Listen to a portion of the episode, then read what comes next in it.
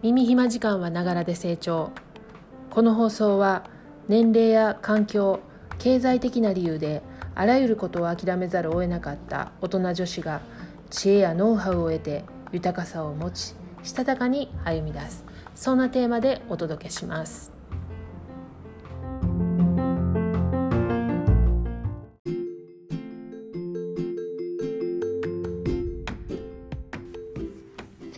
新年おめでとうございます、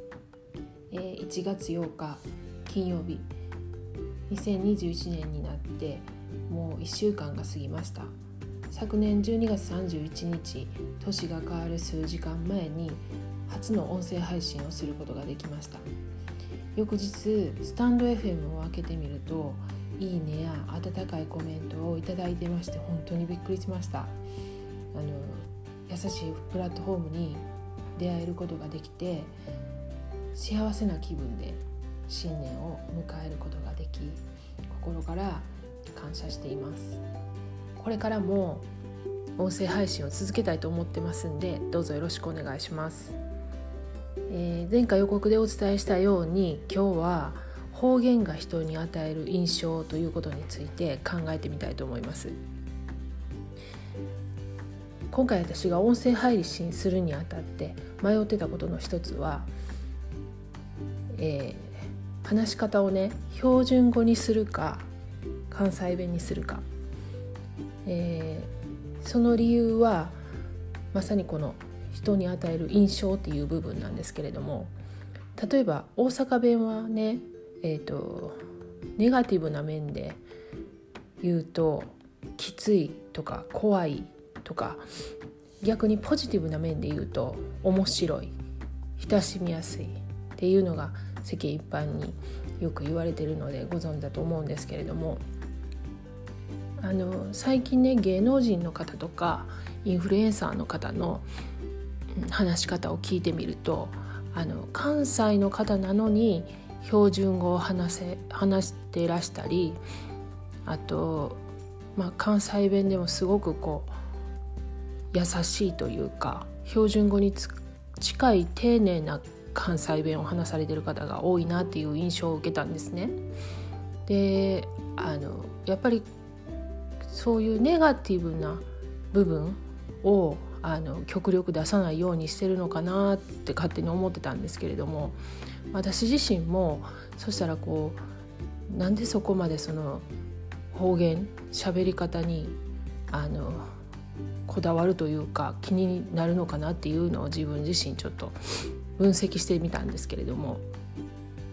そしたらね思い当たる節が一つあってえっ、と20代の頃に2年間ぐらい東京で暮らしてたことがあるんです。でその時に付き合ってた彼氏が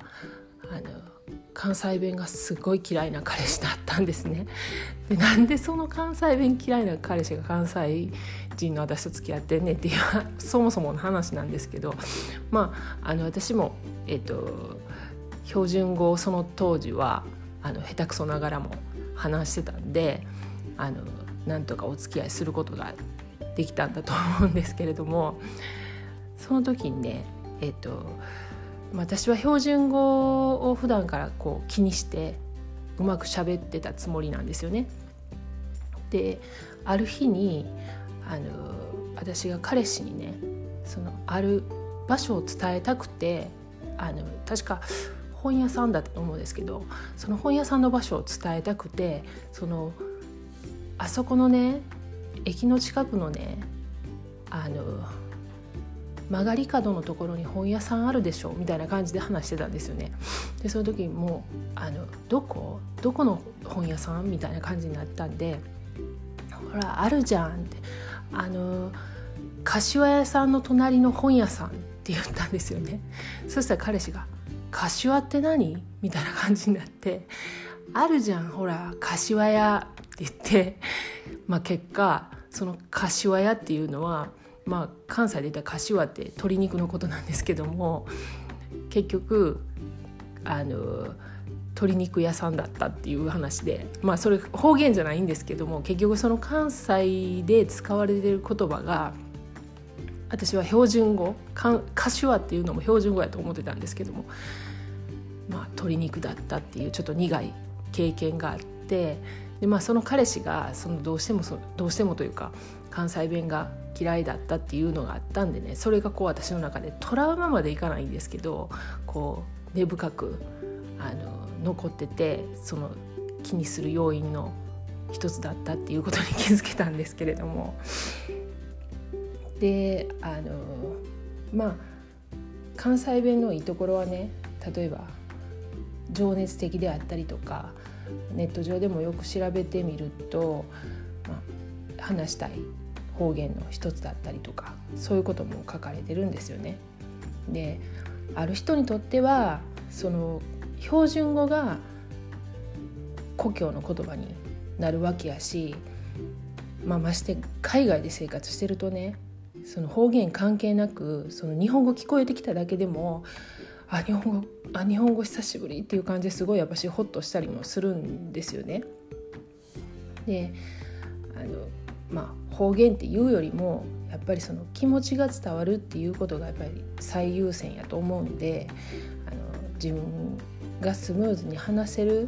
ていうのはあの方言であろうと標準語であろうとあの一番大切なことなんだなと思ったんですよね。で結論は方言が人に与える印象よりもその人自身がどういう気持ちで言葉を発しているか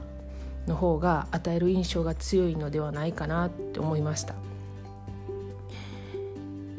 ということで私は自分の気持ちを伝えやすい関西弁で今後配信し続けたいなと思います。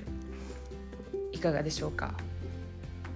えー、次回は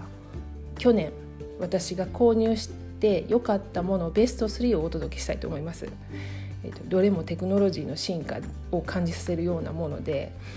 家事だけにとどまらず生活の質と時間を有効に使えるようになるものばかりなんですけど、まあ、すでにもう皆さんもね使ってるものでいやいやもうだいぶ前から使ってるからっていうものも多分多いと思うんですけどもあのよかったら聞きに来てください。